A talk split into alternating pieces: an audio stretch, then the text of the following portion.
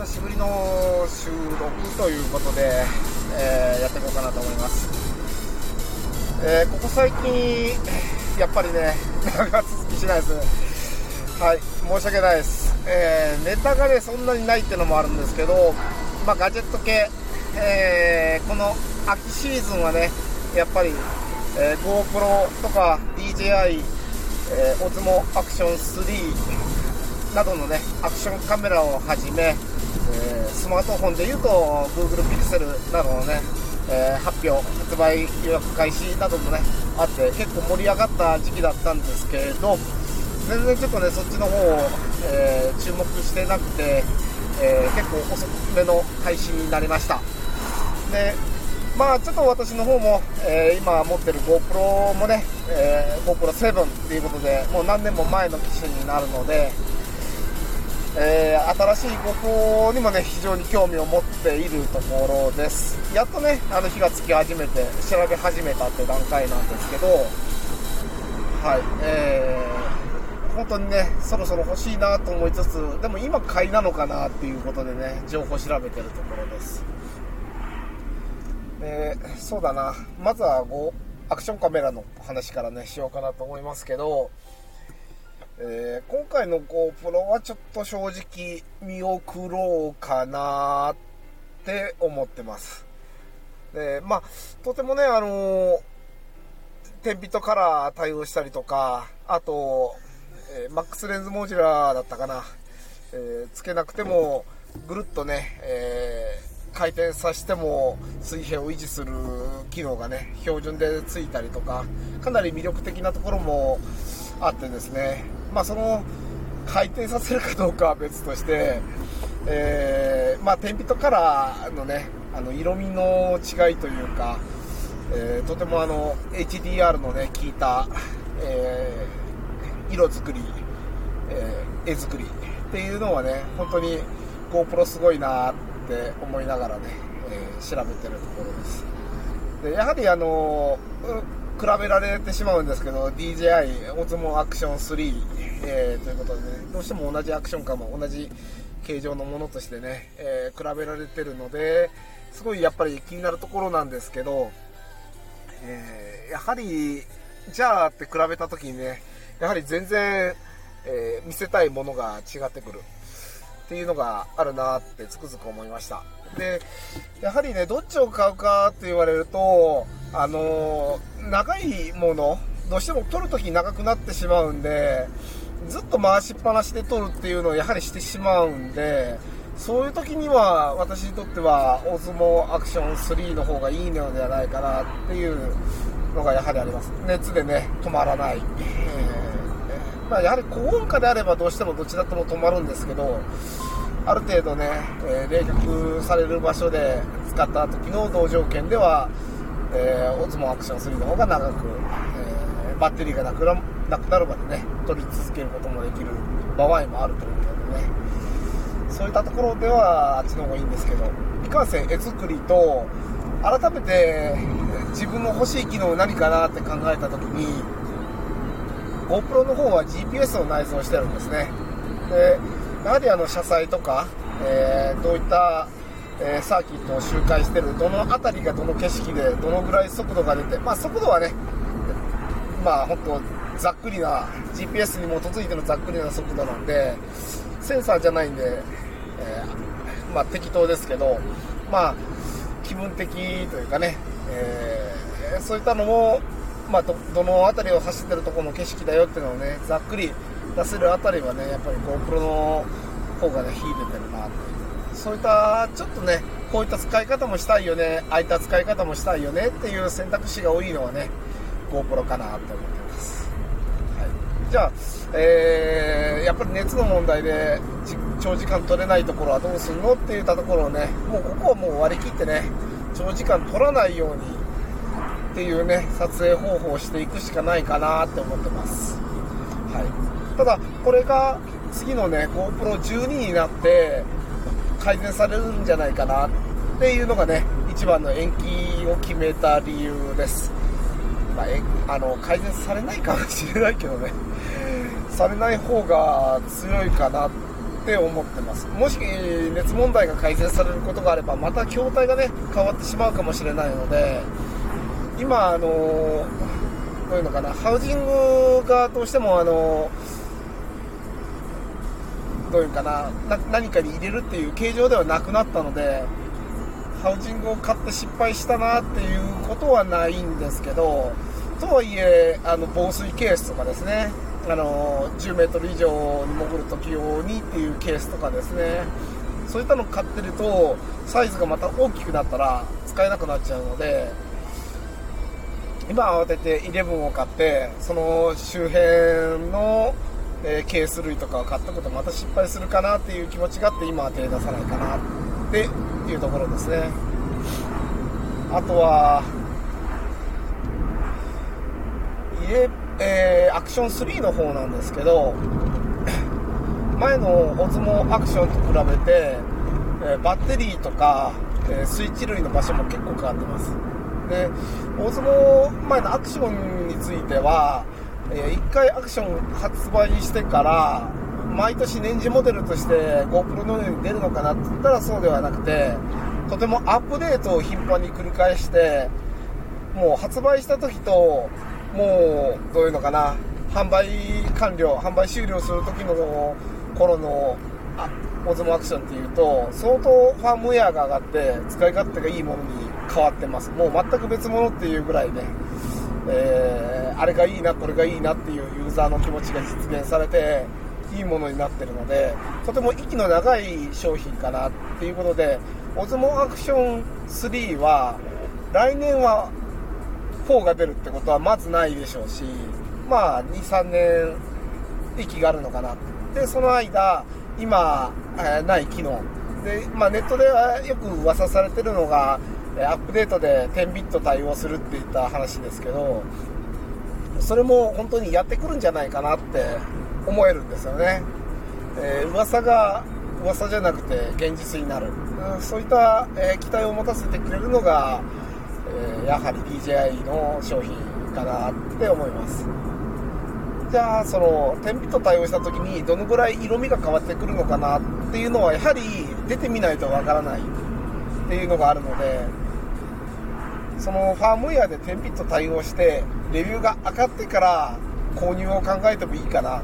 ていう、えー、まあ後回しな感じですよね。DJI 並みに良くなるんであれば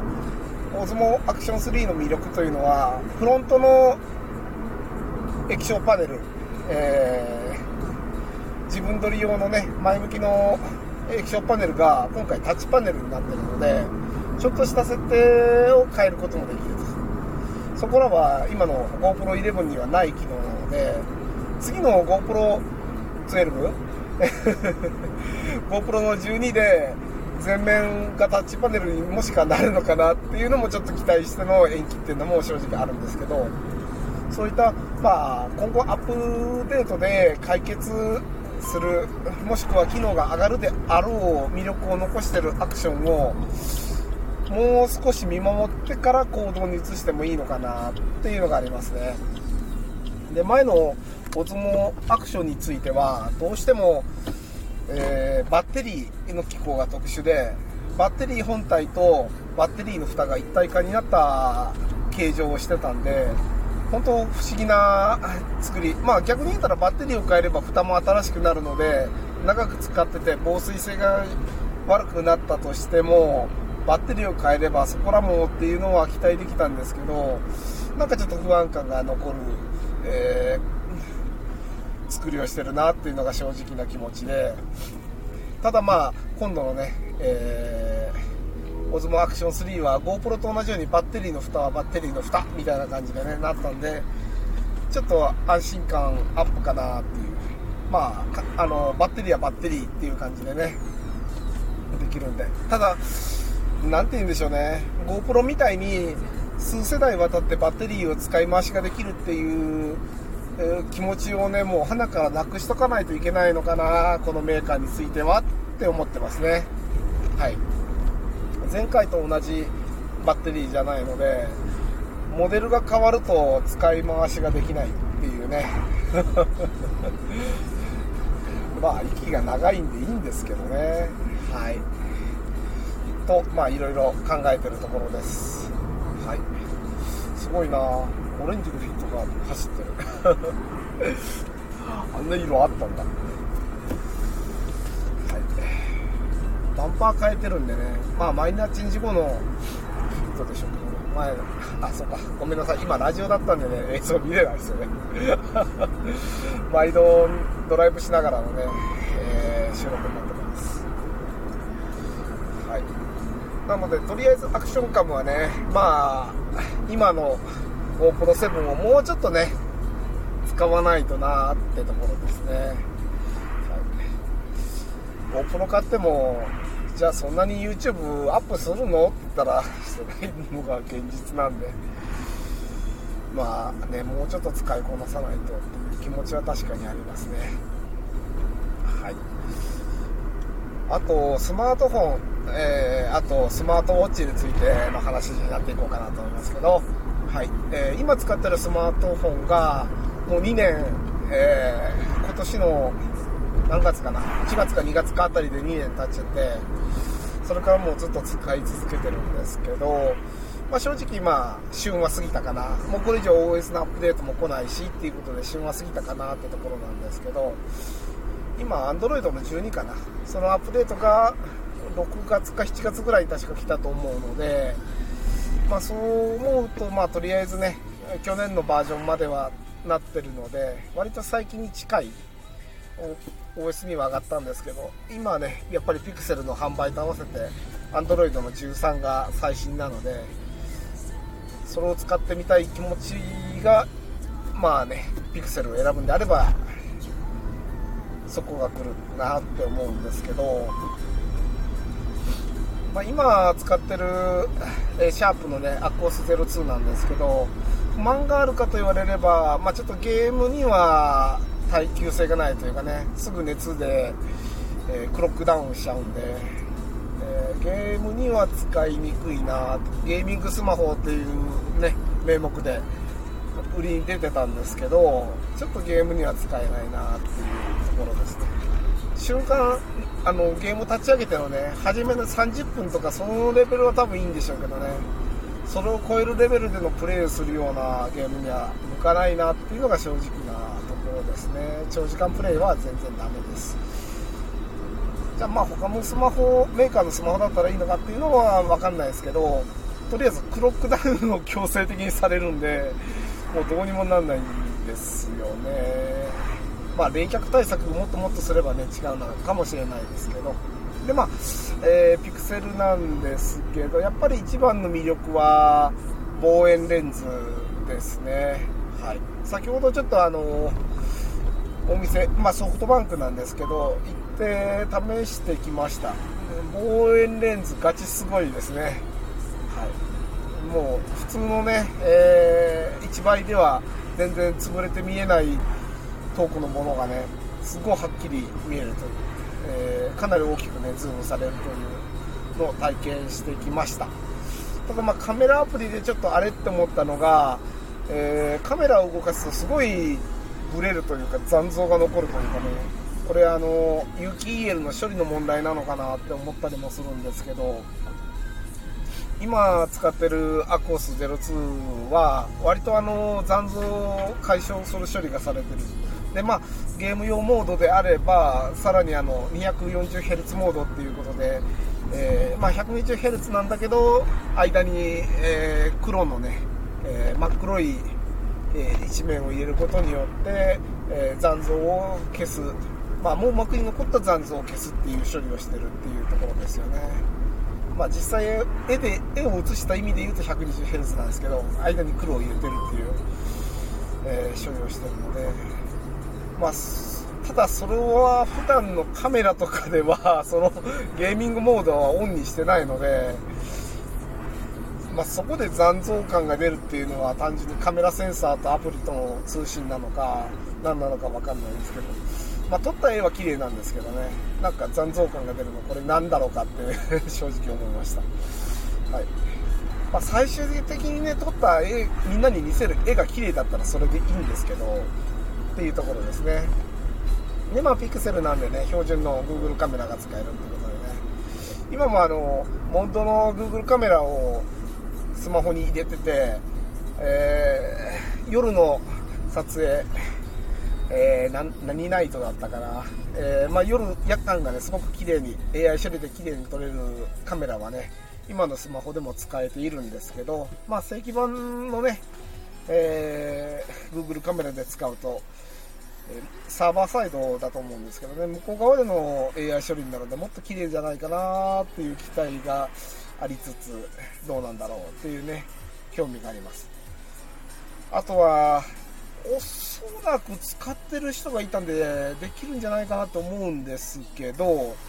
えー、Google レコーダーですね。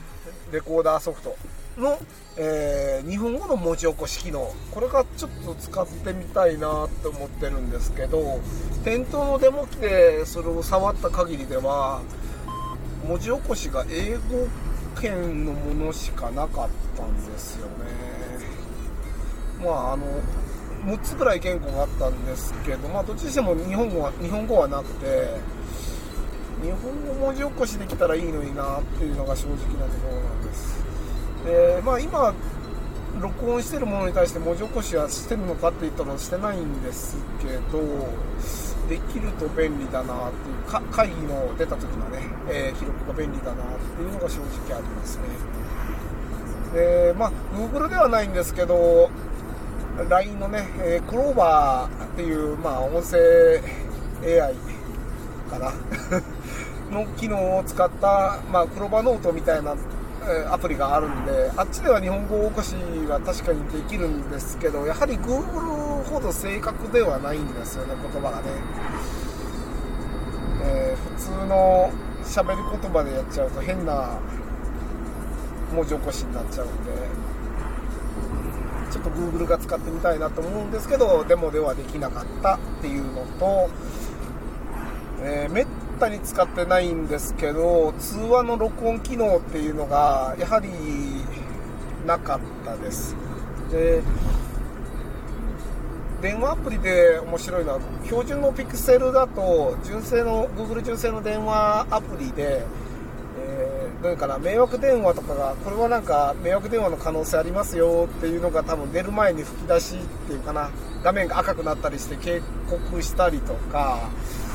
あとは、どういうんですかね、電話に出れない時に、えー、自動音声で、え、メッセージ残してくださいとか、あなた誰誰ですかみたいなのを出る前に応答して、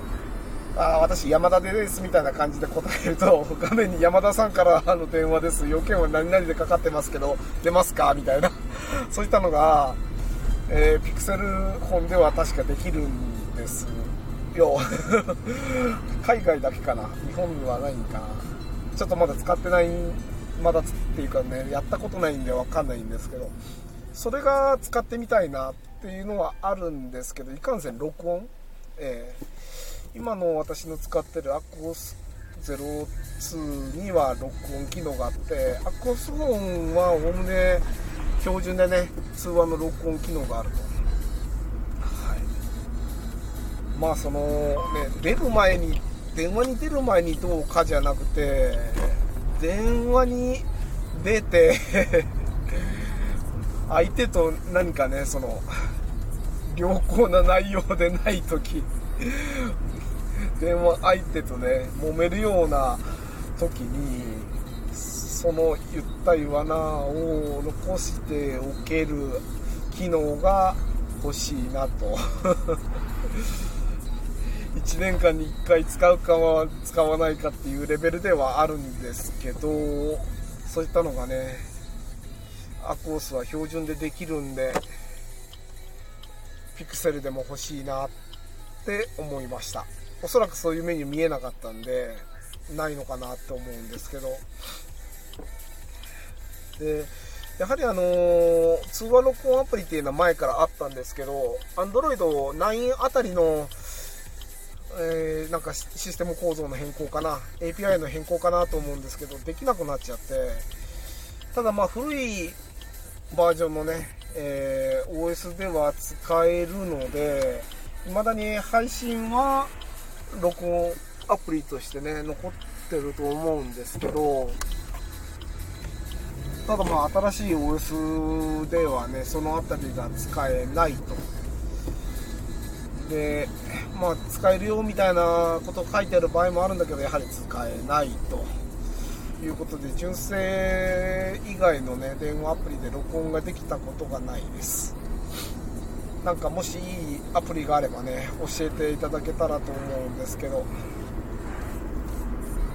今のところ経験してないんですよね。そこらがなんかね、えー、ピクセルだったらこれで録音できますよっていうアプリがねあればまあ全然ね、えー、失敗なく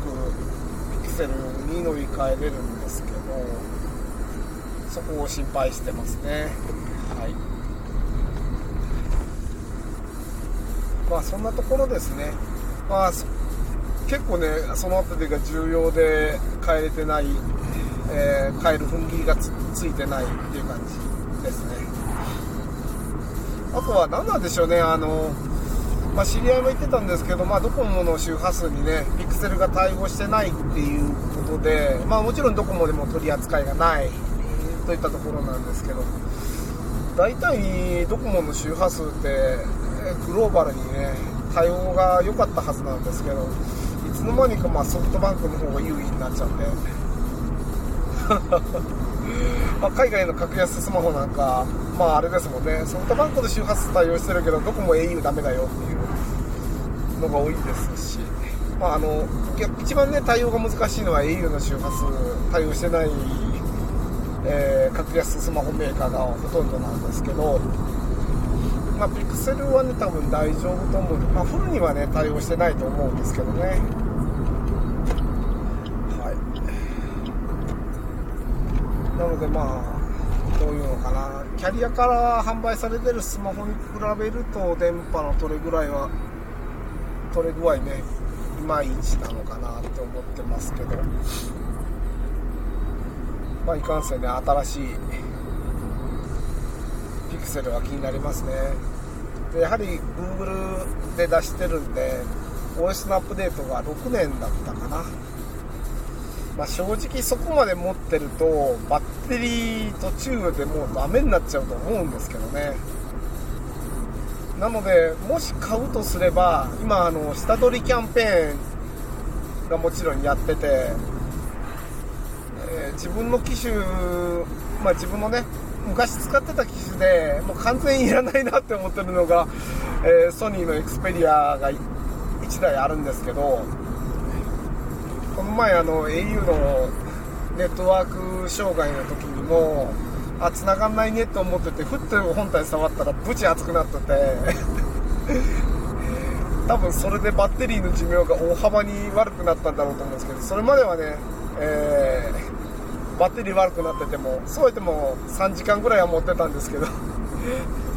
あのネットワーク障害の時の発熱以降バッテリーをね、えーと、充電のねマイクロ USB 外して30分ぐらいしたらもう、えー、一気にね煙突になっちゃうようなバッテリー切れ起こしちゃうぐらいねなんかすごい調子悪くなっちゃったんでもうさすがにいらねえなっていう。まあ、OS のアップデートもね、えー、1回あったかなかったかぐらいでね、終わっちゃったあれなんで、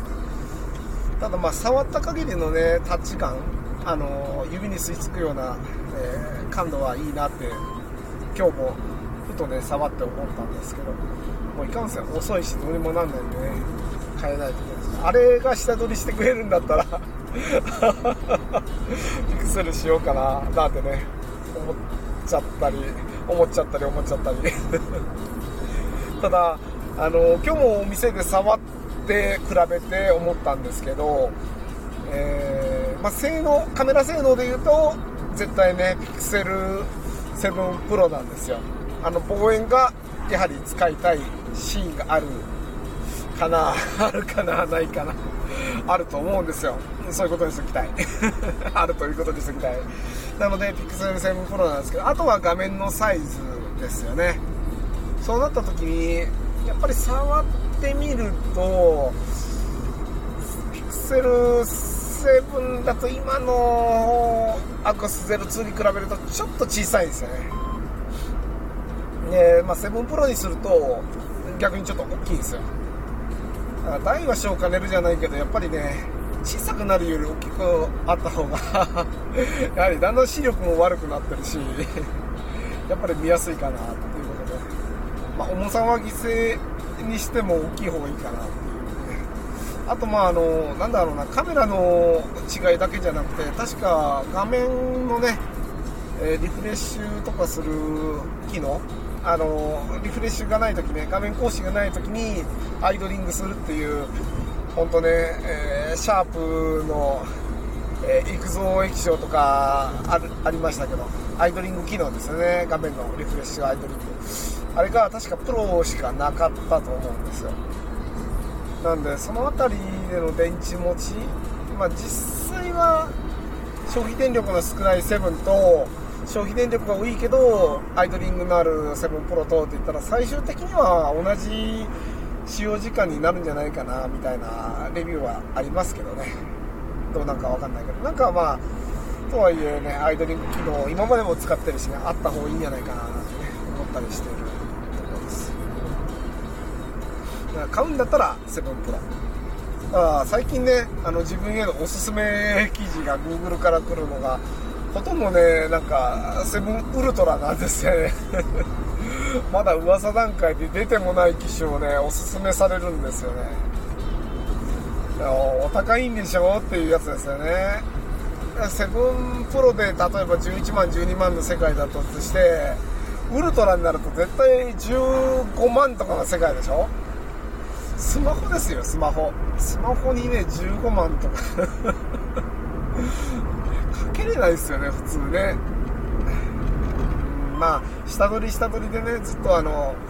切り替えていくんだったらそれもありなんかなって思いましたけどね。そういったところです。なかなかね、え、お高いんで。ちょっとどうかなっていうところですね。ただあの妥協してあのー、安いスマホを買ってああ動かないってていうのはねやりたくないんですよね正直ね。やっぱりあの何ていうか自分の今のいるとこのね所長さんがね、えー、キャリアの格安スマホを使ってるんだけど動かないって言ってる そりゃ動かねえよそんな本ボロだからって言っちゃ 言っちゃダメなんかもしれんけど。そんなね、えースペックの低いのを買って動かない動かないっていうね自分で体感を悪くはしたくないんでね買うんだったらある程度使えるやつにしたいなって思ってます。で長くなりました。すいません。最後にピクセルウォッチの話に行きたいと思うんですけどはい。これもまあ店頭にあったんでねすぐ触ってきました。というかもうお店に入って一番に触ったんですけど初めモックかなって触ったら動いたんでお本物かって思いながら触ったんですけど正直な感想を自分は買わないです。で、えー、まあ、買わない理由は23あってまあ、逆に買いたい理由の方がしょうもないんですけど、まあ、買いたい理由は、まあ、あの Suica が使えるっていうところですよね、絶対ここにつきます。で、えー、買わない理由についてなんですけどうんまああのいかんせん今のどういうかな。丸型？あの Google 系の WearOS って丸型画面のね機種が多いんですけどえー、まあどういうかな？リングっていうのかな？画面の周りに縁がないデザインなんですよね。それはまああの Apple Watch とも一緒で、えー、すごい角が滑らかになってるんですけど。自分時々荒い仕事も 肉体労働的な荒い仕事も若干しててえー、結構鉄のものとかにカーンって腕時計が当たってしまうような作業もしてるので、縁まで画面だと絶対傷がつくと。でああいった形状ってあのアプローチみたいにただ角を丸めただけですよっていうんだったらフィルムとか、まあ、角を意図的にね曲げた保護ガラスとかもあると思うんだけどちょっとあの丸型形状かつ角を丸めてるっていうのは保護のやりようがないかなって思いまして。ちょっと危ないな というのがまああの自分が休みの日とかね、えー、コンクリートみたいなものに接近しないとか家の中だけで過ごすよっていう時以外つけれないかなっていうのが正直思ったところですね。はい。すごく画面が傷つくだろうなって思ったのと、えー、まあ、他にあのどういうかなフェリカに、えー、対応してるえー、お財布機能としてフェリカに対応してるけど今のところ Suica のみっていうのがですねちょっと残念かなって思ってます。でどうし今ね自分の Suica のアカウントが実はあの、ロックかかってて 払ってないとかじゃなくてですねあの前、東京に1回行った時に、めっちゃ、お、これ便利って Suica 使ってたんですけど、前使ってたスマホが急にあの故障した時に修理にそのまま行ってしまったんですよ。で、まあ、データ消えますよっていうのは仕方ないですねって言ったんですけど要は移行処理もできないままクラッシュして起動しなくなったんで、まあ、要はフェリカが、まあ、本体変わったらフェリカの中のシステムの ID かなんかももちろん変わってると思うんですけど要は移行モードを操作しないまま変わっちゃったんで移行できないでロックにかかってるんですよね。でまあそれをそのまま今度次の今のアコース02になってまだそこらもね特にあの Suica のサポートセンターとかにも連絡せずに、まあ、数年が経ってる状態なんですけど、まあ、地元でそんなに Suica を使う機会がないんですよね。まあ、最近のあの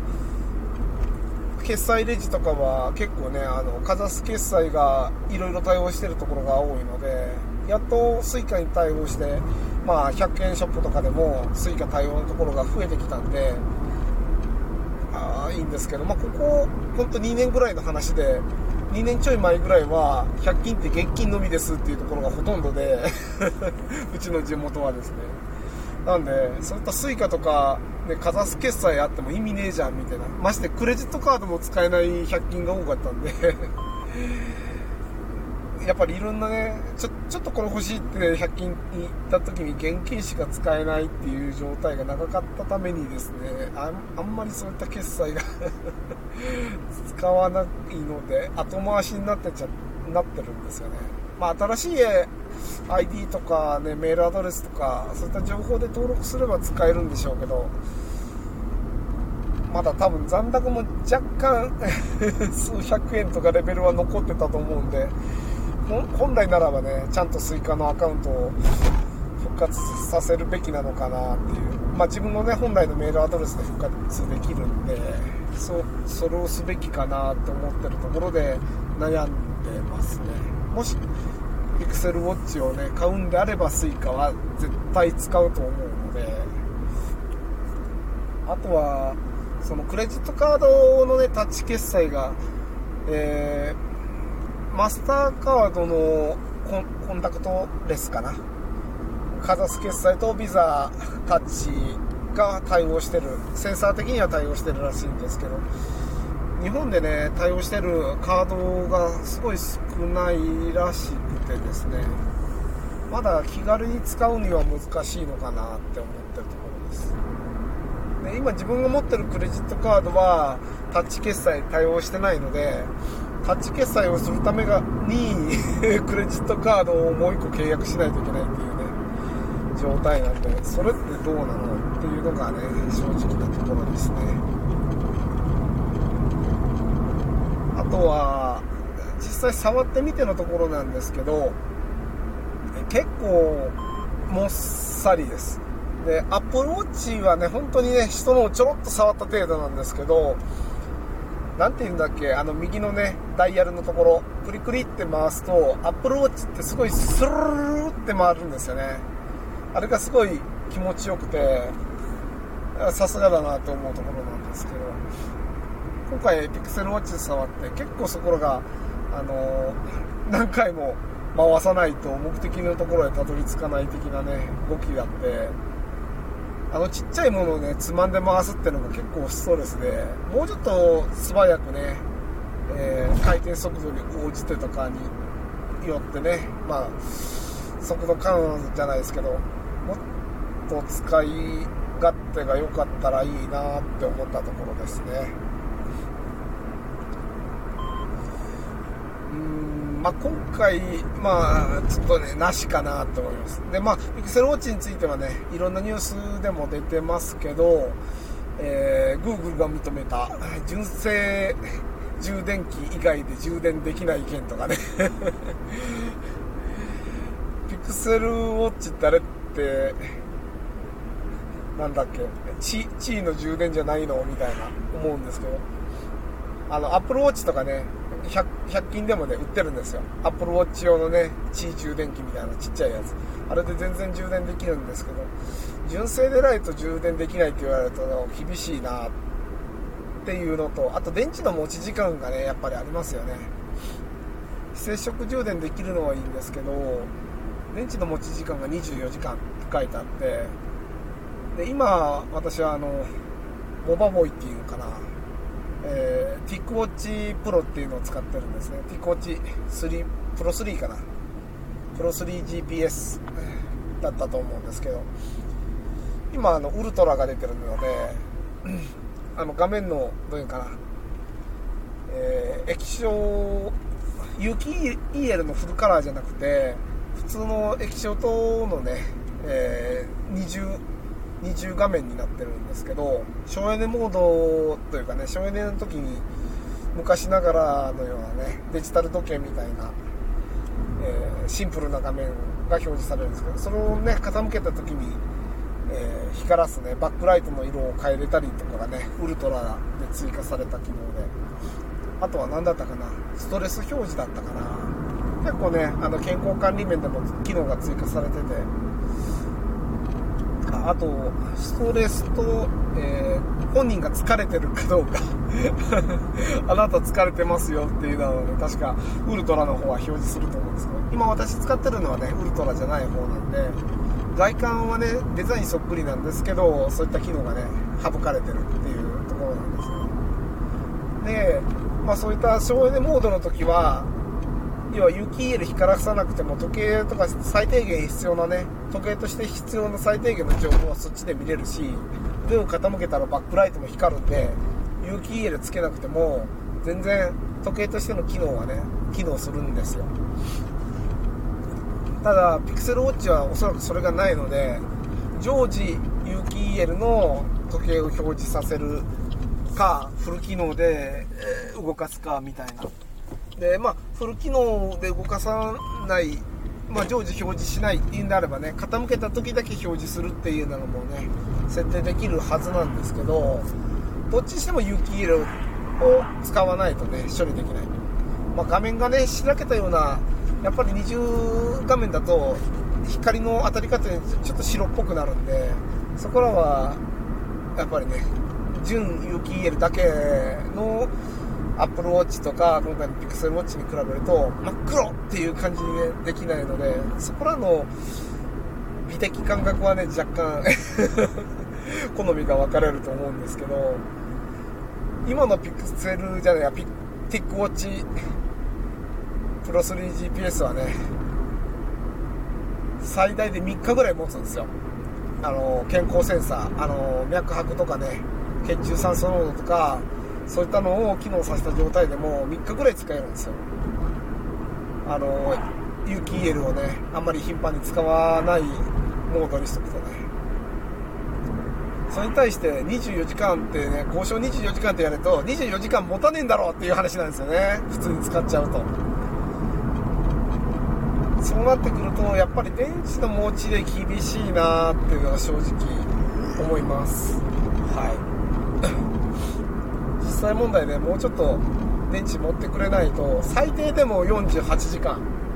は使えないと持ちますよぐらい言ってくれないとまあ、実質が1日半しか持たないにしてもね。そのぐらいでないとちょっと時計としては厳しいかな。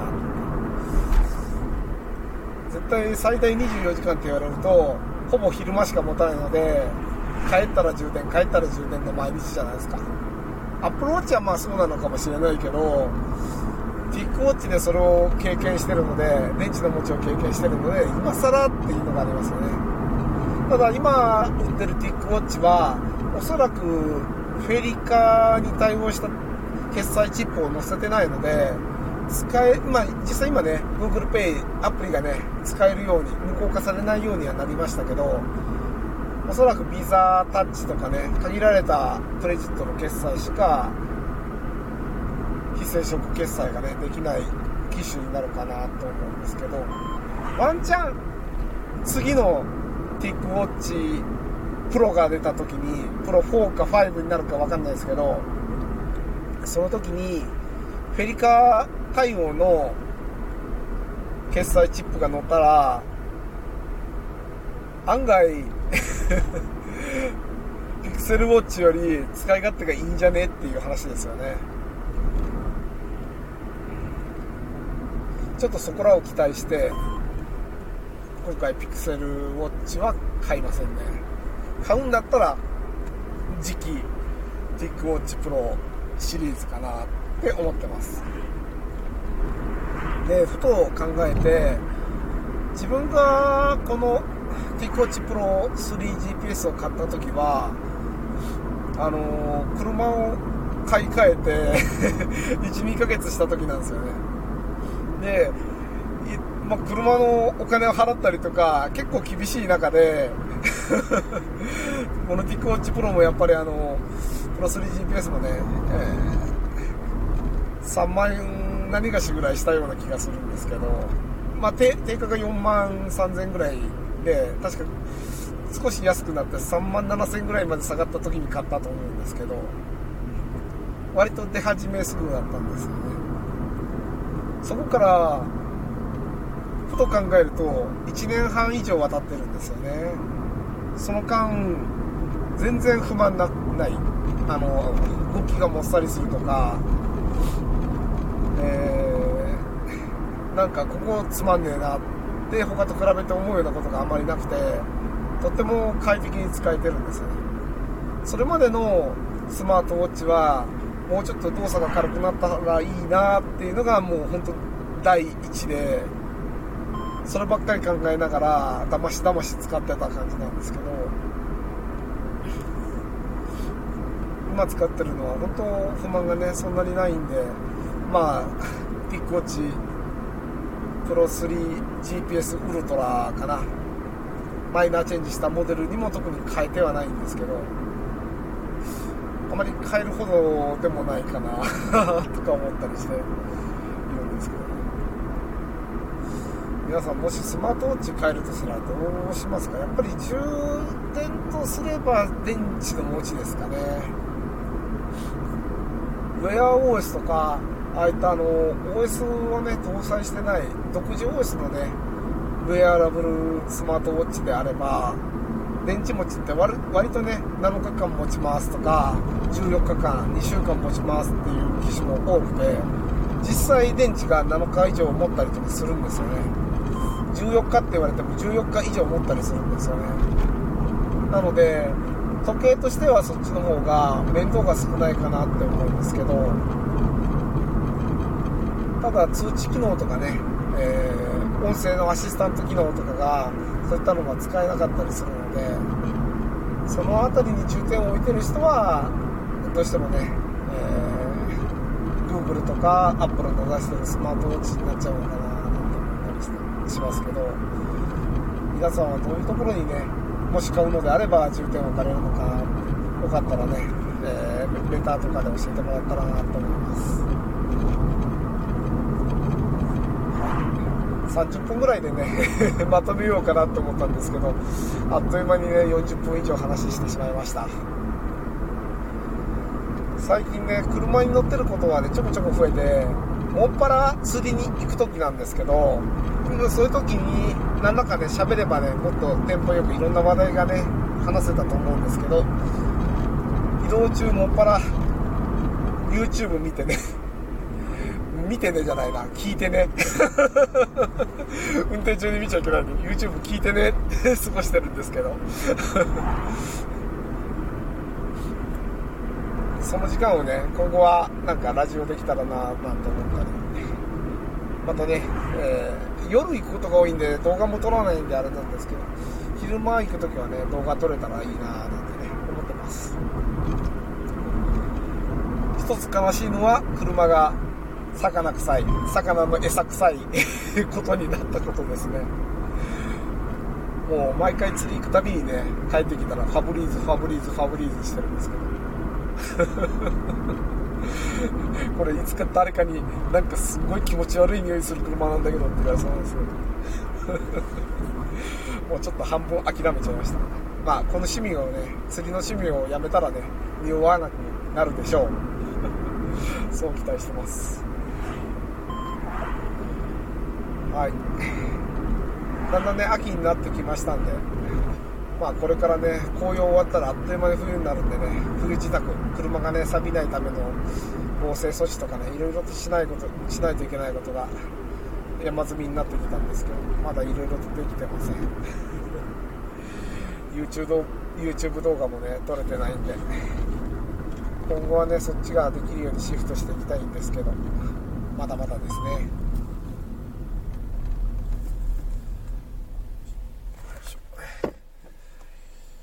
昨日は他ではないんですけどリアリティっていうね配信ソフト私もね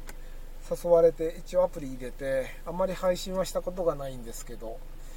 時々聞いてます。でまあ定番のね雰囲気の人多いんですけどあの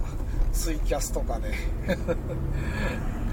えー、スプーンとかの本当読み上げ系の人で自分はあんまり魅力に思わない人がかなり多いんですけど中にこの人って個性面白いなっていう人が時々いらっしゃって今23人ねちょっとこの人はってねフォローしてる人がいます。でまあいろんな話を聞く中にそのリアリティで 知り合って、えー、まあ、実際に会って結婚してっていう人もいるらしくてですね。まあ、あのよくあるチャットとかだとねすごいガツガツ 男性がガツガツ言って、えー、付き合ってくれ結婚してくれっていうのはよくよくある話なんですけどああいったね配信系アプリからの発展ってあるんだなっていうのがちょっと勉強になりました。はいまあ、自分はねあまり歌うわけでもなくあまり人のね、えー、書いてくれたコメントを読み上げるのが好きでもなくなんで ああいったね、えー、リアルタイムライブ系のアプリは自分には合わないかなと思うんですけどいつか単体でもね私一人でもねライブ配信してみようかななんてねそんな風に思った次第です。話す点だってねここと同じでガジェットしかないんですけどね、ということで長らくお付き合いありがとうございました。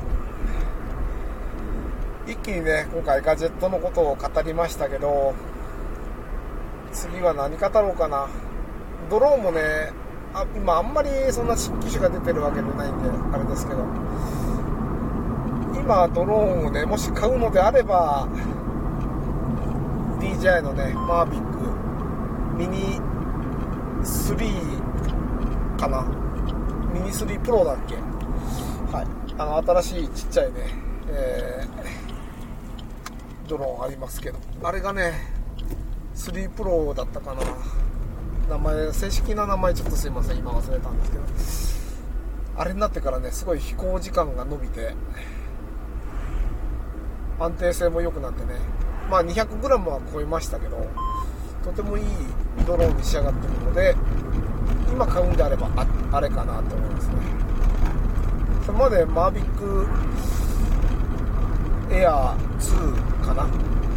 あれがいいかなって思っててその前はマービック2プロかかなって思ってたんですけどね。今回はあのミニモデルがなかなかねいいかなっていう。まあ一番はねやはりあの飛行時間なんですよね。長くね、えー、飛ばしていけるほどどういうのかな。集中力は持たないと思うんですけどあまりにも短くて何回もあのバッテリーを変えるためにね降りてくるっていうよりかはいいかなって思ってます。で長く飛ばせて面白いのはあの上空の空撮のラプスが取れることですね。あれがなかなか面白くて空撮のラプスは、まあ、普通タイムラプスって定点ですよね、まあ、車内にしてもある一定の場所に固定して移動する景色を撮ってみたりとか、えー、ナイトラプスの、まあ、天体ラプスですよね。星空とかだと、まあ、特定の場所から空を空のね同じ方向をずっと撮影して流れる星を撮ったりっていうのがまあ定番なんですけど空撮のラプスは、えー、上空からまあ地上のね人とか車の動きを撮るっていうのがメインなんですけどあのある一定のね基準点撮影のねメインのターゲットとなるところを中心にしながら若干左に動いたりとか前後に動いたりっていう撮影もあのドローンの撮影ではできてそれって結構ね、えー、かっこいい絵が撮れるんですよね。で、えー、あとは、えー、上空のね同じ場所にホバリングしながら360度方向をねぐるり撮影する、えー、空撮の360度撮影。これもやはり電池がね、えー、長く飛べる機種であると余裕なのでやっぱりねそういったのをやりたいなって思ってるので買うのであればあの機種かななんてね思ってます。ちょっとまあ本当にね買うかいつ買うか分かんないですけどね。ガジェットはお金がかかりますね。つくづく思います。はい。皆さんは今どんなガジェットにね注目されてますでしょうか。やはりねスマホと関連するアイテムが多いのでやはり一番はスマホから始まってねいろんなものに興味を持たれると思うんですけど。こんな面白いガジェットあったよっていうのがねあったら教えていただけたらなと思います。またそういうのもね話題にしていきたいかなって思いますね。でやはりね車も結構ね好きでいろんなところへ行ったりドライブしたりするのも好きなので、はい、映えるスポットなどもね教えていただけると、えー、特に西日本関連でね 教えていただけると行ってみようかななんて思います。はい。そういえばアップルのエアタグあれっていろんなね、えー、物探しにはすごい画期的なアイテムなんですけどこの度航空法っていうのかな。なんか、えー、航空会社のねルールだったと思うんですけど変わりましてエアタグ電源オンにした状態で飛行機に乗っちゃダメよっていう風に変わったそうですよ。ANA だったか JAL だったか忘れましたけど、はい、まだね実際私エアタグ使ったことがないんですけどのエアタグに似たタイルだったかな。タイルかテイルかちょっと名前忘れましたけどあっちは少し使ったことがあって